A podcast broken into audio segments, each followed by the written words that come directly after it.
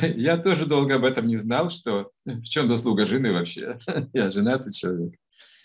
Я думал, ну вот я что-то делаю, а жена, вот она просто дома сидит, пользуется тем, что вот я обеспечиваю семью, да. Наверное, многие мужчины так думают. Но когда мы приехали на восток, в Среднюю Азию, в одной семье, там была жена премьер-министра.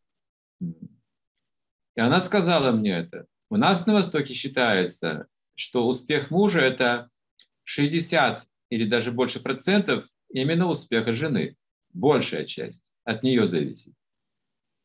Если есть Юлий Цезарь, должна быть Клеопатра, да, должна быть обязательно вот эта вот вторая половина, которая вдохновляет человека, поддерживает его, имеет вот это вот тонкое такое вот влияние особое, вдохновение.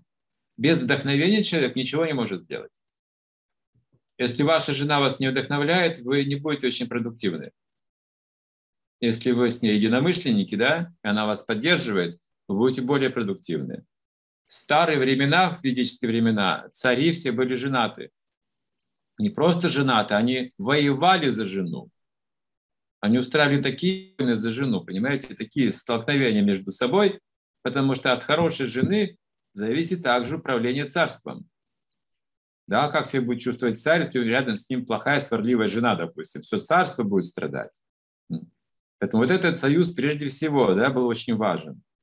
Поэтому не разделяйте вот эти вещи. Вы должны быть вместе понимать, что мы цены вместе в этих отношениях. Не делите между собой славу. Никогда так не поступайте.